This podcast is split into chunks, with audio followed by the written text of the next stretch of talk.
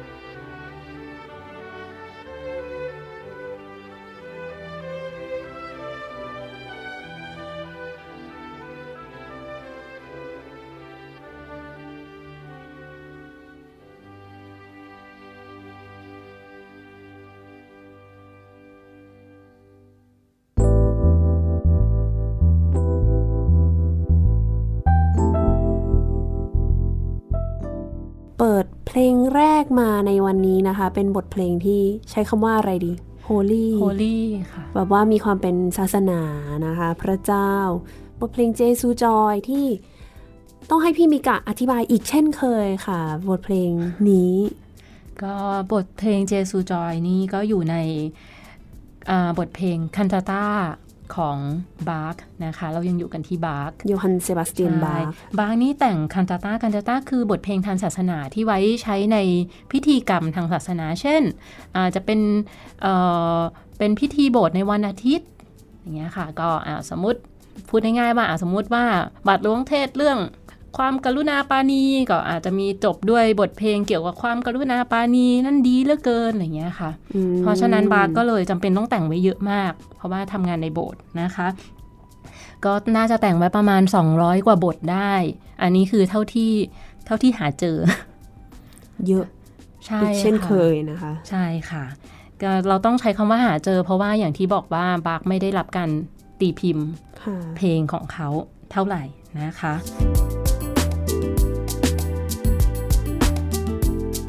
ค่ะวันนี้เราก็ยังอยู่กันกับพี่มิกะแล้วก็พี่จิบนะคะ สวัสดีค่ะ สวัสดีค่ะ สวัสดีค่ะ ลากกันมาตั้งแต่ตอนที่แล้วที่เราคุยกันในเรื่องของบาร์กซึ่งยังไม่จบค่ะ เนื่องจากยังมีค่ะข้อมูลเยอะมาก วันนี้เราก็จะมาคุยกันต่อเลยค่ะ เราอยู่ที่ดนตรีทางศาสนา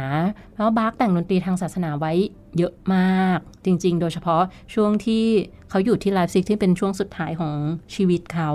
นะคะ ก็พูดถึง m a s s in B minor ไปแล้วรอบหนึ่งคราวที่แล้วว่าเป็นบทที่ใหญ่มากนะคะ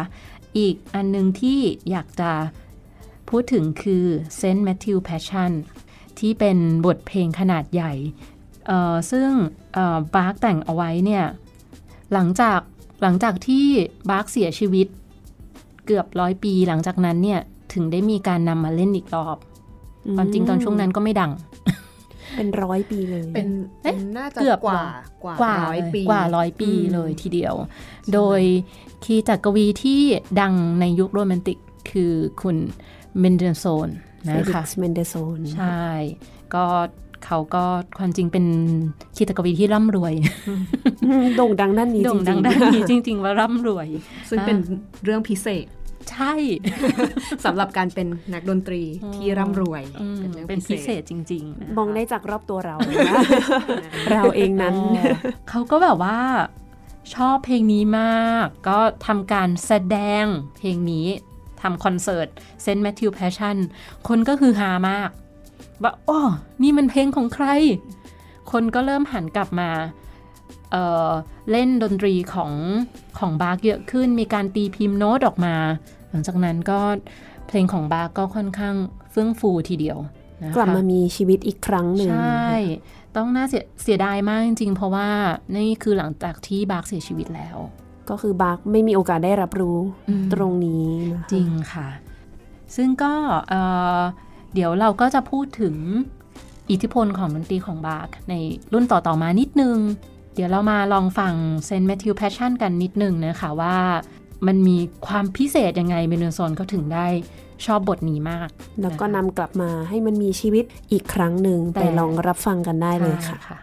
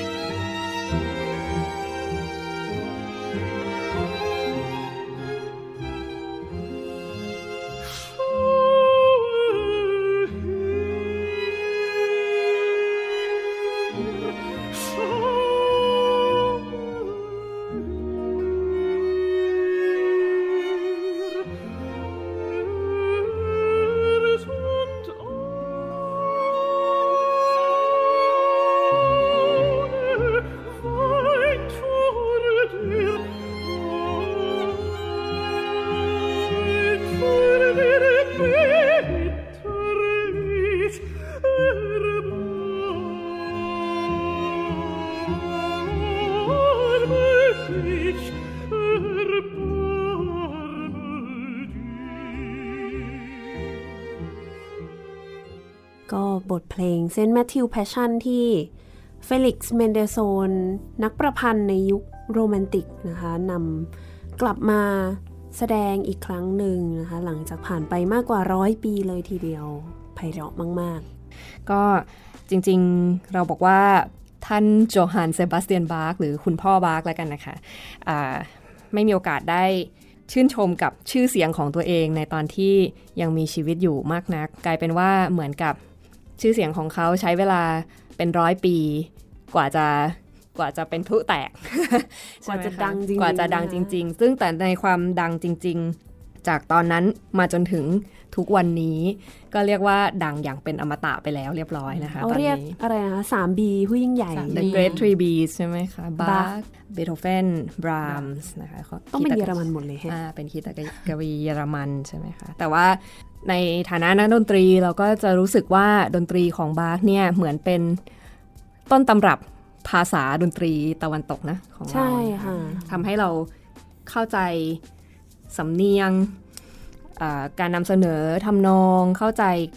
เสียงประสาน เรียกว่าทุกแง่ทุกมุมของเป็นบิดา เป็นเป็นบิดาของดนตรีคลาสสิกตะวันตก อย่างน้อยที่สุดสำหรับเราซึ่งเป็นคนเล่นนะคะใช่ค่ะจริง ๆ แล้วถึงแม้ว่าชื่อเสียงของบาร์กเราจะบอกว่าเหมือนกับหายไป แต่อิทธิพลในการอ่าประพันธ์เพลงของบาร์กเนี่ยค่ะ เรียกว่าสืบทอดต่อมาเรื่อย ๆ เนาะเพราะว่า คุณพ่อบาร์กมีลูกเยอะนะคะ แล้วก็เราพูดกันเราพูดถึงกันไปเมื่อตอนที่แล้วว่าโยฮันเซบาสเตียนบาร์กมีลูกถึง 20 คน20คน หลายคนเสียชีวิตก่อนที่จะเข้าสู่วัยผู้ใหญ่นะคะ หลายคนก็เข้าสู่วัยผู้ใหญ่และกลายเป็นคีตกวีที่มีชื่อเสียงเช่นกันนะคะ อาทิเช่น CPE Bach หรือ Carl Philipp Emanuel Bach WF Bach JC Bach นะคะ วันนี้อยากจะพูดถึง CPE Bach ต้องต้องพูดชื่อย่อเป็นหลันะกไม่งั้นนะคะยาวมากเลย ใช่ หรือ Carl Philipp Emanuel เนี่ยนะคะค่ะซึ่งตามประวัติเนี่ย บอกว่าชื่อฟิลิปนะคะก็มามาจากเทเลมานนิดนึงจอร์จฟิลิปเทเลมานเพราะว่ามีมีเทเลมานเป็นพ่อทูนหัวอ่านะคะก็คือในนักทางประพันธ์ศาสนาอีกท่านหนึ่งที่มีชื่อเสียงมากเช่นกันในยุคนั้นเพื่อนของบาร์กเขาก็ว่ากันว่า CPE Bach เนี่ยคือลูกไม้ใต้ต้นของคุณพ่อนะคะ วันนี้อยากจะลองเออ แนะนำบทเพลงเพลงหนึ่งให้ฟัง เป็น Flute Sonata in E flat major นะคะ โดยที่ท่อนที่นำมาเสนอให้ฟังนี้เป็นท่อนช้า เป็นท่อนที่ 2 บทเพลงเนี้ยยังเป็นที่ไม่สามารถจะบอกได้อย่างชัดเจนว่าตกลงเป็นชิ้นงานของ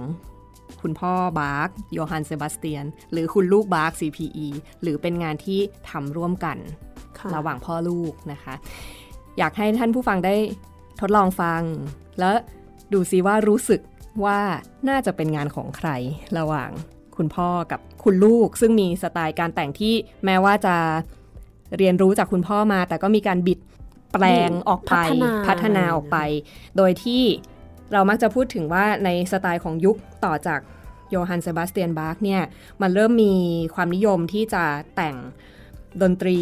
โดยลดทอนความซับซ้อนของ fugue ของ counterpoint ของ polyphony ลง ให้เหลือเป็นทำนองที่มีการประดับอย่างมากมาย ประกอบกับคอร์ด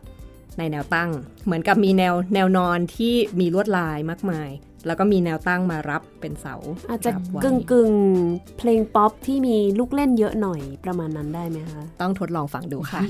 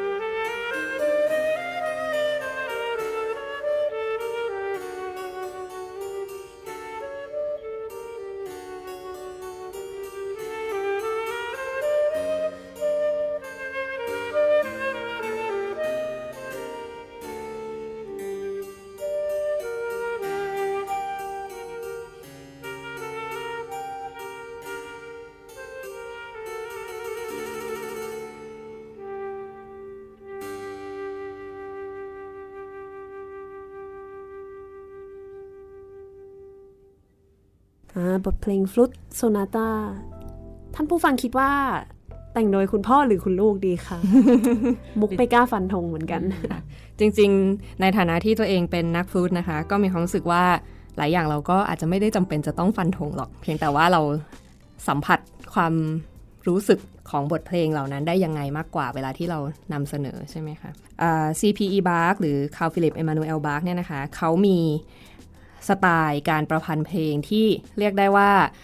กลายเป็นกระแสหลักอันหนึ่งเหมือนกัน ซึ่งสไตล์นี้เนี่ยในชื่อภาษาเยอรมันนะคะก็คือ M Fin Summer M Fin Summer Style Style Style เนี่ยนะคะ โดยแปลตรงตัวเป็นภาษาอังกฤษก็อาจจะใช้คำว่า sensitive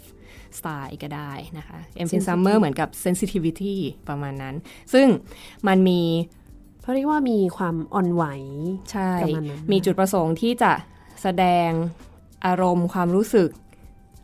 ลึกๆที่อยู่ในใจลงไปในบริบทของดนตรี มันแทบจะเป็นโรแมนติก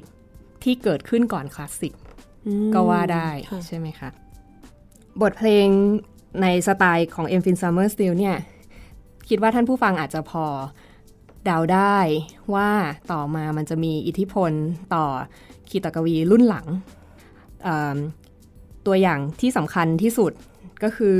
เบโธเฟนใช่ไหมคะอืมซึ่งเรามักจะกล่าวถึงว่าเป็นผู้เริ่มของยุคโรแมนติกก็ว่าได้ใช่ไหมคะ โดยที่เอ่อคุณครูของบีโธเฟนนะคะ ที่มีชื่อว่าขออนุญาตอ่านออกเสียงว่า Neff นะคะ N W E F E Neff นะคะก็เหมือนกับว่าได้ร่ำเรียนดนตรีในสไตล์ของ CPE Bar แล้วก็ไปสอนบีโธเฟนต่อ ดังนั้น M Fin Summer Steel จาก CPE Bar ก็มามีอิทธิพลต่อผลงานชิ้นแรก ๆ อาทิซิมโฟนีบทที่ 1-3 ของบีโธเฟนด้วยเช่นกัน ก่อนที่จะมีการพัฒนาไปสู่ดนตรีในยุคที่เรียกที่เราเรียกกันว่ายุคยุคโรแมนติก จริง ๆ ถ้าเราลองคิดดูในฐานะของคนยุคปัจจุบันเนาะ การแสดงออกอารมณ์ความรู้สึกในตอนเนี้ยเราไม่ไม่ค่อยมีข้อจำกัดสักเท่าไหร่ แต่ว่าถ้าเราเป็นคนในยุคหนึ่งที่การแสดงออกความรู้สึกของตัวเองอะ่ะมันต้องถูกกำหนดต้องถูกจำกัดไว้พอสมควรมันก็ยากนะ ต้องอาศัยความกล้าพอสมควรที่เราจะที่เราจะ express ที่เราจะที่เราจะแสแสดดงงความรู้สึกลงไป แต่ว่าในการแสดงความรู้สึกลงไปในสไตล์ของอา CPE Bach มันยังอยู่ในบริบทของ ทำนองเสียงประสานในบริบทที่มันเป็นเนื้อหาดนตรีมากๆเอิ่ม CPE Bach เนี่ยนะคะเขาได้ได้รับชื่อเล่นว่าเป็นเบอร์ลินบาร์กต่อมาก็ได้ชื่อเล่นอีกชื่อหนึ่งว่าเป็นฮัมบ r ร์กบาร์กนะคะชื่อเล่นนี้มาจากที่ทำงานของเขาอะนะคะก็คือว่าบาร์กมีลูกหลายคนใช่ไหมคะมีลูกคนหนึ่งก็ไปทำงานที่ลอนดอนก็จะได้ชื่อเล่นเป็นลอนดอนบาร์กอะไรอย่างนี้นะคะส่วนเบอร์ลินบาร์กนี่ก็คือ CPE บาร์กซึ่งเอ่อ ไปไปทำงานที่เบอร์ลิน โดยที่ช่วงช่วงชีวิตการทำงานของเขาที่สำคัญช่วงหนึ่งนะคะ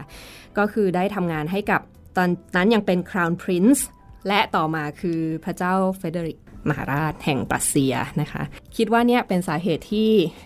เราได้มาพูดในรายการวันนี้ เพราะว่าพระเจ้าเฟเดริกแห่งปรัสเซียเป็นนักฟลูตนะคะ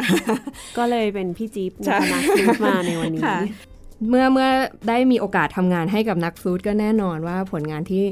สำคัญถึงแม้ว่าโอเค ส่วนใหญ่ผลงานที่สำคัญของเขาจะเป็นผลงานสำหรับคีย์บอร์ดก็ตามเนี่ยนะคะ แต่ชิ้นที่สำคัญมากเลย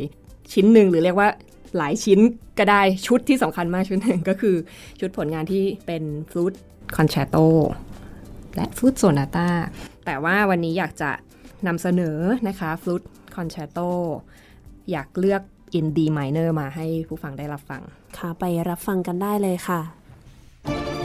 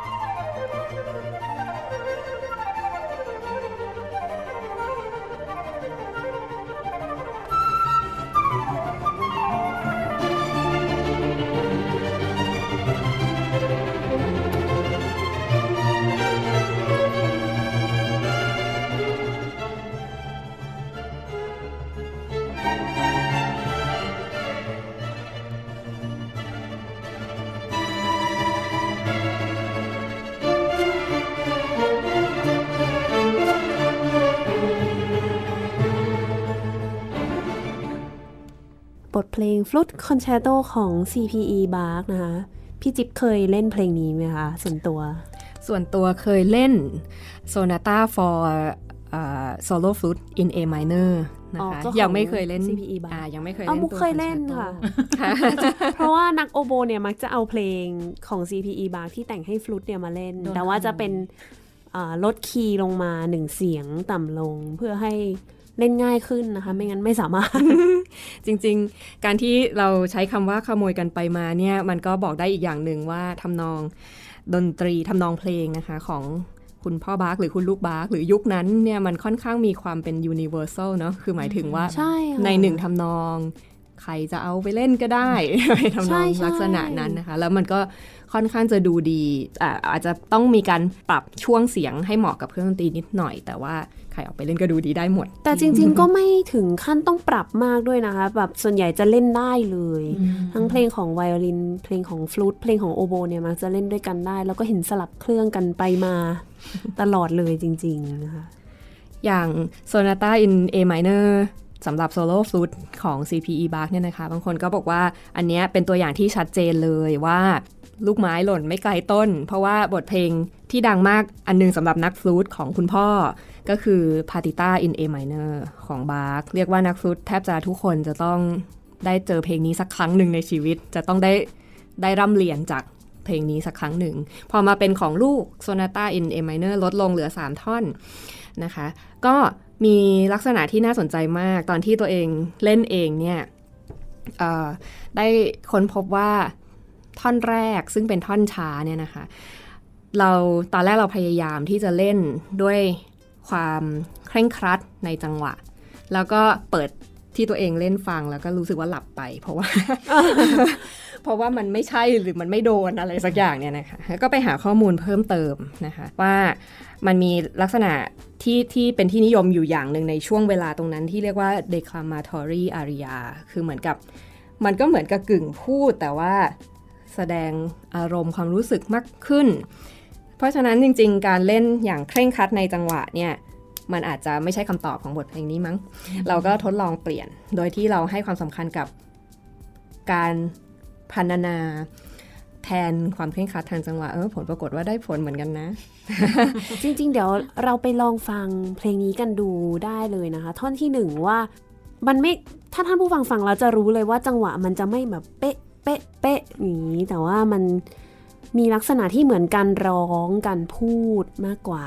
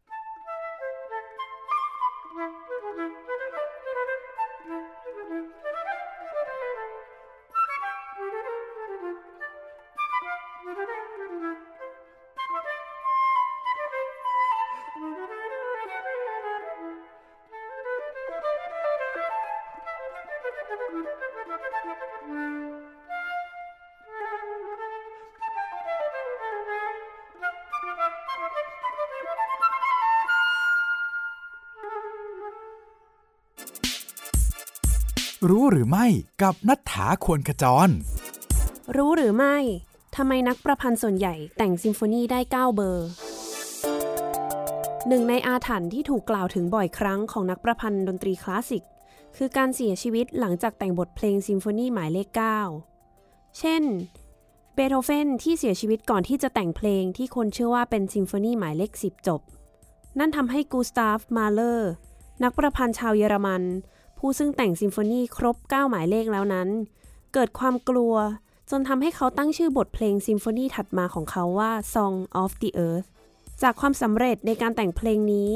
ทำให้มาเลอร์ตัดสินใจประพันธ์ซิมโฟนีหมายเลข 10 แต่ก็ต้องเสียชีวิตลงก่อนที่จะเขียนท่อนที่ 2 จบ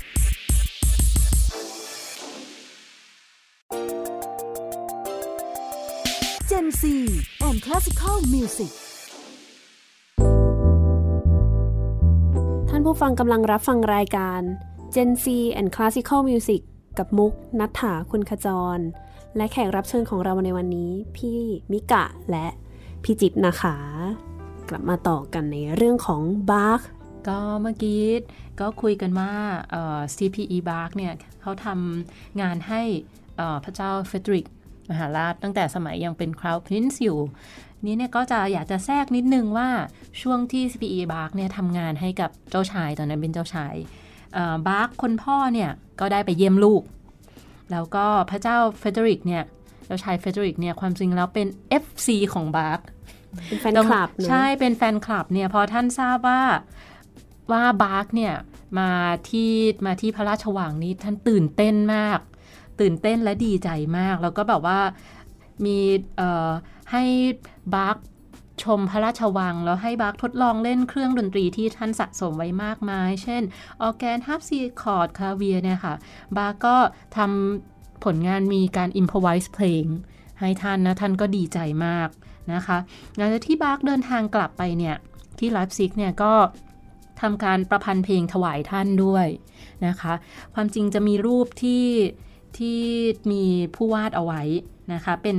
พระเจ้าเฟเดริกเนี่ยทรงฟลูตและท่านเป็นนักฟลูตแล้วก็ CPE Bach เนี่ยเล่น harpsichord นะคะ accomp อยู่ก็ถ้าถ้าเกิดว่าลอง search ดูใน Google ก็จะมีรูปนี้ขึ้นด้วยนะคะอืมลองเผื่อสัมผัสบรรยากาศในยุคนั้น ค่ะ ดูเหมือนกับว่า เอ่อเมืองไลฟ์ซิกเนี่ยจะเป็นเมืองที่มีความสำคัญต่อช่วงชีวิตของคุณพ่อและคุณลูก พี่จิ๊บรู้ได้ไงว่ามุกกำลังคิดเรื่องนี้อยู่ในหัวแบบอยากกำลังอยากจะพูดถึงไลฟ์ซิกเลย มุกมีอะไรจะแทรกเกี่ยวกับไม่ไลคือฟ์มุซิกกคือมุกไหเคยไปไลฟ์ซิกแล้วอ่ามุมุกรู้สึกว่ามันเป็นเมืองที่ แค่คุณก้าวไปเหยียบมันคือ บาร์กอืมเหมือนเวลาไปบอนน์แล้วก็จะเป็นแบบทุกอย่างเป็นเบโธเฟนหมดเลย ที่ไลฟ์ซิกก็จะเป็นบาร์กพักบาร์กบาร์กบาร์กเป็นแบบว่าโบสถ์บาร์กบ้านบาร์กร้านอาหารบาร์กบาร์ทุกอย่างเป็นบาร์กหมดเลยจริงสมัยก่อนเคยมีร้านกาแฟๆอ่าใช่ต้องมีร้านกาแฟด้วย ใช่ มีร้านกาแฟที่เหมือนเป็นที่แฮงเอาท์ของเออนักแต่งเพลงนักดนตรีในสมัยนั้นนะคะ แล้วก็ เอ่อเจ้าของร้านเนี่ยก็แล้วมีการจัดคอนเสิร์ตให้เอ่อให้นักดนตรีได้มาเล่น หรือว่าให้นักแต่งเพลงมานำเสนอเพลงตัวเองอะไรอย่างเงี้ยค่ะ ก็ความจริงเนี่ยบาร์ก็เคยแต่ง Coffee Cantata อืมเอ้แค่ชื่อก็ฟังดูน่ารักตลาดกาแฟตอนนี้กำลังต้องการเลย เอ๊ะ อย่างนี้นี่เหมือนกับว่าเราแทบจะไปเที่ยวตามรอยบาร์กที่เมืองจริงไลฟ์ซิกได้เลยใช่ไหมคะ ใช่ค่ะ เหมือนจะมีอ่าตัวอย่างการแสดงอันหนึ่งอะนะคะที่อยากจะแนะนำให้ท่านผู้ฟังนะคะ ลองไปค้นหาดูในอินเทอร์เน็ตก็ได้นะคะ ก็คือ 24 hours Bach หรือ search เข้าไปง่ายๆว่า swinging Bach นะคะอืมอ่าเป็นเทศกาลที่จัดขึ้นที่เมืองไลพ์ซิกนี่แหละ แน่นอน เรียกว่าเล่นบทเพลงของบาร์กกัน ค่ำวันค่ำคืน ณจัตุรัสกลางเมืองใช่ไหมคะ ทีนี้ความน่าสนใจก็คือว่าเขาไม่ได้เล่นบทเพลงของบาร์กในสไตล์ของดนตรีโบราณเพียงอย่างเดียว แต่ว่ามันมีทั้งวงที่เป็นวงแจ๊ส วงร็อก วงนักร้องประสานเสียง วงออร์เคสตรา มีหลายรูปแบบมาก เราก็แทบจะกล่าวได้เลยว่าจากเทศกาล24 hours bark ในไลฟ์ซิกเนี่ย เราเรียกว่าบาร์กไม่มีวันตาย อย่างนี้ละกันนะเดี๋ยวเรานำตัวอย่างการแสดงที่แบบเรียกว่าเพื่อมวลชนเลยแล้วกัน จากเทศกาลครั้งนั้นมาให้คุณผู้ฟังได้ลองรับฟังสักเล็กน้อยนะคะ คิดว่าบทเพลงต่อไปนี้เนี่ย คุณผู้ฟังคงจะรู้จักเป็นอย่างดี ความน่าสนใจก็คือ เดี๋ยวสิ่งที่จะได้ฟังเนี่ย มันเป็นการแสดงร่วมกันระหว่าง นักดนตรีและผู้ชมค่ะจะรับฟังค่ะ You sing that part, okay? I'll sing the bar, you sing the go. เมื่อก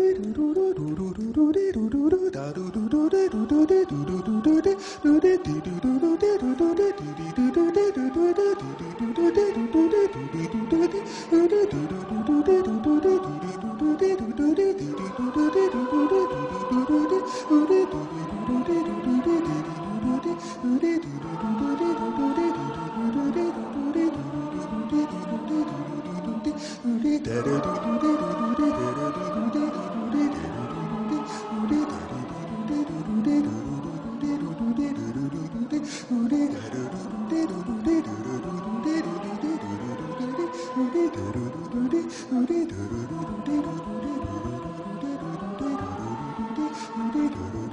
do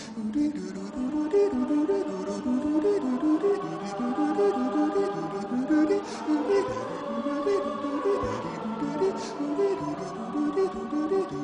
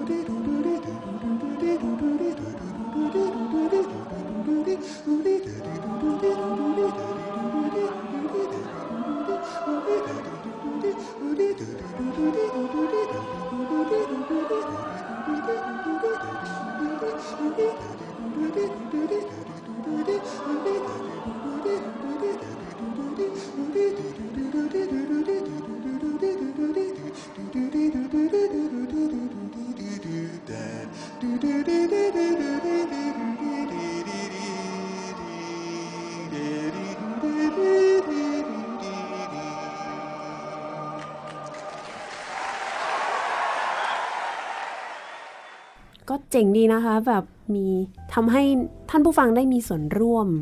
กับบทเพลงด้วย ตอนที่ฟังนี่จำได้ว่าตอนที่ดูการแสดงอันนี้ แน่นอนเราก็ไม่ได้ดูสดเนาะแต่แค่นั้นก็ขนลุกแล้วถ้าเราไปยืนอยู่ที่จุดนั้นนี่น่าจะขนลุกมาก ๆ เลยนะคะ ท่านผู้ฟังยังจำได้เนี่ย อันนั้นคือ ตรงส่วนที่เป็นคอร์ดคุณบ๊อบบี้แมคฟาเรนหรือ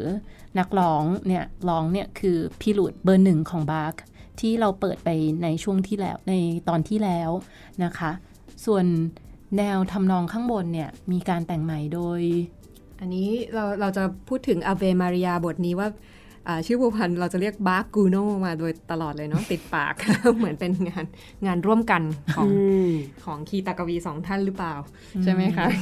ใช่ค่ะ ก็วันนี้นี่เราได้คุยเรื่องของบาร์กกันไปเยอะมากถึงกับต้องลากมาเป็นตอนที่ 2 เลยทีเดียวนะคะ ตระกูลบาร์กยิ่งใหญ่จริงใช่ตอนแรกนี่เนื้อหาแน่นตอนนี้อาจจะเบาๆลงมาหน่อยนะคะ ก็ได้ฟังเพลงกันด้วย มาถึง พี่ๆกันเลยจริง ๆ ต้องต้องถามพี่ๆด้วยว่า เดี๋ยวจะมีผลงานอะไรกันบ้างไหมให้ถ้าเกิดว่าท่านผู้ฟังสนใจ อยากจะฟังดนตรีคลาสสิกๆค่ะก็ความจริงแล้วเนี่ย มีวง String Quartet ที่เล่นอยู่ String Quartet ก็คือเป็นวงที่มีไวโอลิน 2 ตัว แล้วก็วิโอลา1แล้วก็เชลโล1นะคะอืมนี่วงที่อยู่ชื่อ Concordia String Quartet ค่ะ เราจะมีคอนเสิร์ตในวันที่ 21 มีนาคมนี้นะคะค่ะที่ยามาฮ่าสาขาฟอร์จูนทาวน์ค่ะนะคะเวลาทุ่มหนึ่ง โดยที่ความจริงเราไม่ได้เล่นบาร์กแต่ว่าเรายังอยู่ใน The Great 3 B ก็คือ เบโธเฟนอ่อ่าาแต่ความจริงปีนี้ก็เป็นปีแห่งเบโธเฟนเนาะ ครบรอบ 250 ปี ใช่เบโธเฟค่ะนค่ะ ก็เลยจำเป็นต้องนำเสนอเพลงของเบโธเฟนนิดนึง แล้วก็จะมีโบโรดิน string quartet เบอร์หนึ่งด้วย ก็ถ้าใครสนใจก็มาฟังได้นะคะ เป็นตัวบีอีกท่านหนึ่งเป็นตัว B ของพี่จิ๊บมีผลงานอะไรไหมคะช่วงนี้ หลักๆก็จะมีแสดงกับวง Royal Bangkok Symphony นะคะ พวกเราพวกเรานะคะอ่าไปเรื่อยๆ ปีนี้มีคอนเสิร์ตเยอะมากๆนะคะ แค่ภายในช่วงไม่กี่เดือนแรกของปียังไงฝากติดตามผลงานนะคะรู้สึก็กมีว่ามากมายเลยค่ะ เดี๋ยววันที่ 19อ่าใช่วันที่ 19 จะมีอาจารย์ยศ อาจารย์ยศวณีสอนที่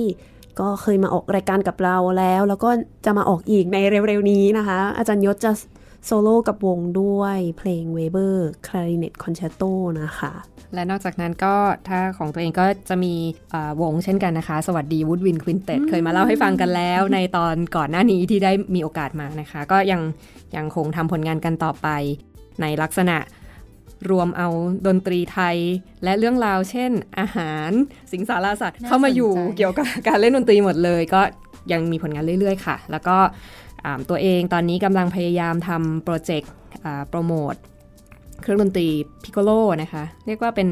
ลูกฟลุตละกัน เป็นฟลุตตัวเล็ก ๆ เสียงแหลมๆออยากจะให้เป็นที่รู้จักมากขึ้น ทั้งในแง่บทเพลงที่สำหรับแสดงเดี่ยวได้ ไม่ได้อยู่เป็นตัวประกอบในวงเท่านั้น วันนี้พี่จิ๊บได้เอา piccolo มาไหมคะ ไม่ได้เอามานะคะในโอ้วันนี้น่าต้องเสีขยอดายอภัยด้วยค่ะ ไว้รอบหน้ารอบหน้าได้ค่ะค่ะเผื่อแบบท่านผู้ฟังสนใจเสียงของ piccolo แต่จริง ๆ ไปลองหาฟังกันดูได้ใน YouTube จะเป็นเสียงฟลุตแต่ว่ามีขนาดแบบเล็กๆเนาะเสียงดังมากค่ะเวลาฟังในออร์เคสตราจะดังทะลุทะลวง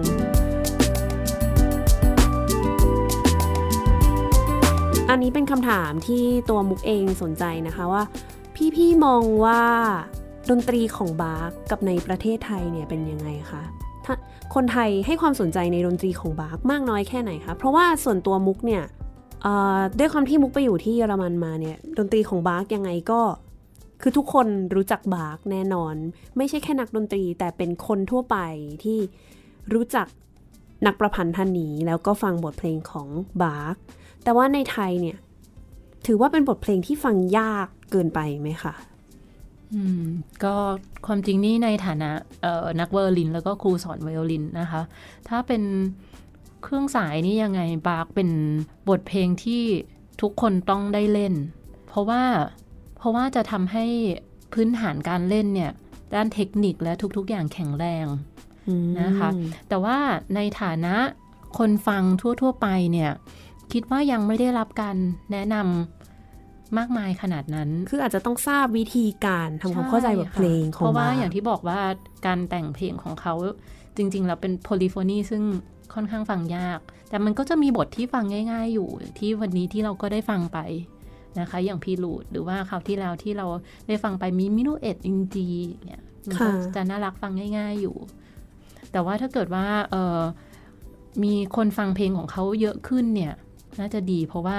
เพลงของเขานี่ถือว่าเป็นเป็น masterpiece ใน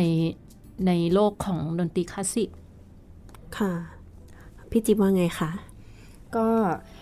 เอ่อเห็นด้วยกับพี่มิกานะคะว่าเป็น masterpiece ของดนตรีคลาสสิก แล้วก็โดยส่วนตัวเลยนะ ก็รู้สึกว่าดนตรีของบาคจริงๆเป็นดนตรีของมนุษยชาติ จริง อืม เราอาจจะไม่จำเป็นที่จะต้องเป็น นักดนตรีคลาสสิกหรือแม้แต่เป็นคนที่สนใจดนตรีคลาสสิกถึงจะฟังเพลงของเขาแล้วรู้สึกดี เราสามารถจะเป็นใครก็ได้มีประสบการณ์ดนตรียังไงก็ได้ แล้วสามารถจะฟังเพลงของบัคแล้วรู้สึกรู้สึกไปกับดนตรีได้ทั้งหมด เรารู้สึกว่าดนตรีของบัคเป็นภาษาเสียงมนุษย์อะอืมอืมซึ่งอย่างดนตรีแจ๊สเนี่ยนะคะ เขาก็สนใจบาร์ก มากเลย มันก็มีตัวอย่างการแสดงที่นักดนตรีแจ๊สเลย เอาเพลงของบาร์กมามาทอืมำเป็นศิลปะวัฒนธรรมที่แบบอยู่ในอารยธรรมของของมนุษยชาติ ก็วันนี้เราก็คุยกันมาเป็นตอนที่ 2 แล้วนะคะ ในเรื่องของบาร์กแล้วก็ตระกูลของเขาดนตรีของเขาที่ข้อมูลแน่นมากจริงๆลากกัน 2 ตอนเลยค่ะต้องขอขอบคุณพี่ๆทั้งสองคนมาก ๆ ที่มาให้ความรู้ความสนุกกับเรานะคะ ก็ความจริงที่ข้อมูลเยอะขนาดนี้นี่ก็จะต้องมีอาจารย์อีกสองท่านที่ต้องขอบคุณ เพราะว่าก็ไปสอบถามข้อมูลและหลาย ๆ อย่างที่เอ่อที่ก็ไม่ได้เป็น ผู้รู้ขนาดนั้นนะคะ ก็เลยต้องไปรีเสิร์ชเยอะมาก ครั้งนี้ research เยอะมากจริงจริงค่ะกระดาษเพียบเลยค่ะวันนี้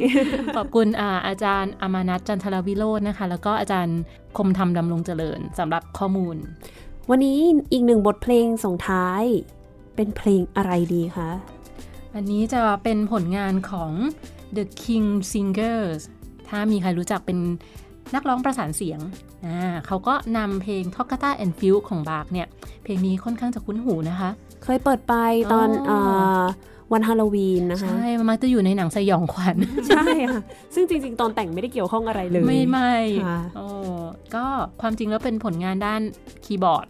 นะคะ แต่ว่านี่เขามาเรียบเรียงใหม่เป็น เป็นการร้องก็ลองฟังดูว่ามันจะแปลกแหวกแนวสนุกสนานขนาดไหน ก็ The King Singer ก็จะเป็นนักร้องชายทั้งหมด เป็นอะคาเปล่าก็คือไม่มีดนตรีประกอบ ส่วนตัวมุกชอบมาก The King Singer เพราะว่าคือได้ยินเสียงชัดมากเลย ผู้ชายแต่ละคนมีตั้งแต่เสียงต่ำมากๆ เสียงเบส ไปจนถึงเสียงสูงสูงเหมือนผู้หญิงเลย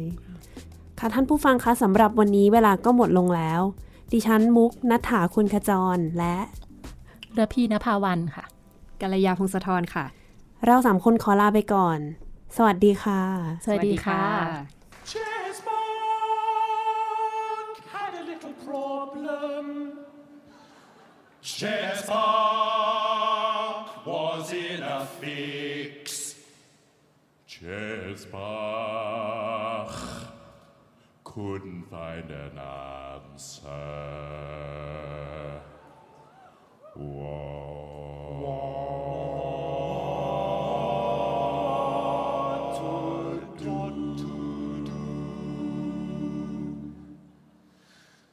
I've written, I've written, I've written, I've written most of them, most of them, most of them rather fabulous, fabulous, fabulous work. Toccata, toccata, toccata, it's in D minor, D minor, D minor, but now I'm feeling, I'm feeling a bit of a jerk.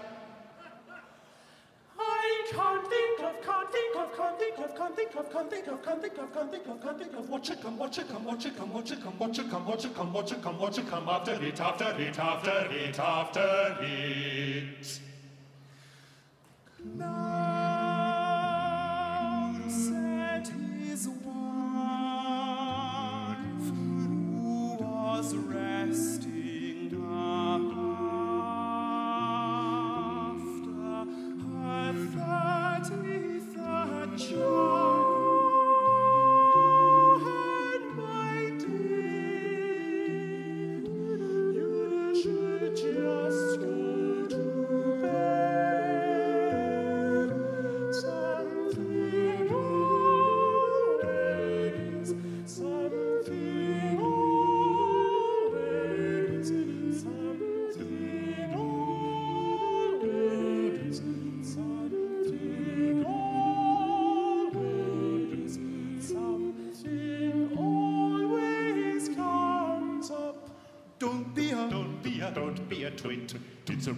Crisis and I'm working to a deadline. What can I, what can I, what can I fit? What of it after the great toccata? Maybe it needs to be something faster. I haven't got a clue, and in a week the piece is due. I'm in a panic, in a panic, in a panic, in a panic, in a panic, in a panic, and I'm stuck like glue.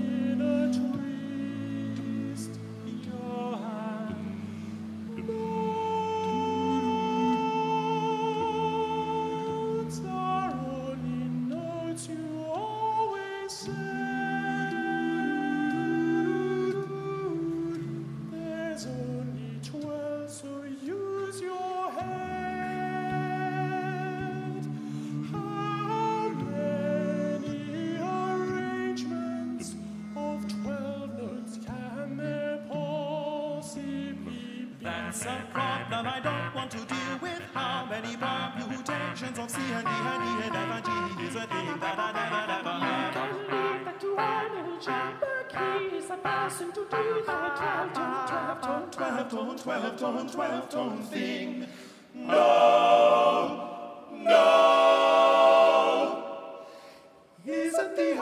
It isn't the answer. It isn't the answer. It isn't the answer. I haven't the foggiest. Haven't the foggiest. Haven't the foggiest. Haven't the foggiest. What am I gonna do? What am I gonna do? What am I gonna do? What am I gonna do? All in a panic. I'm all in a panic. I'm all in a panic. I'm all in a panic. I'm all in a panic. I'm all in a panic. I'm all in a panic. I'm all in a panic. I'm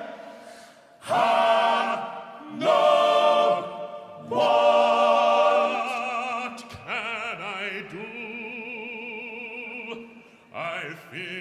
my toccata, but I have no fugue.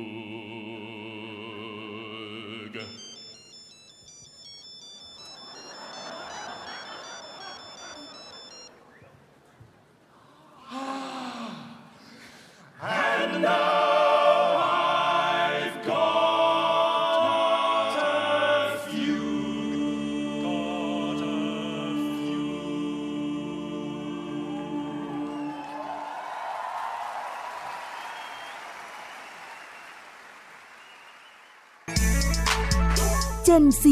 And Classical Music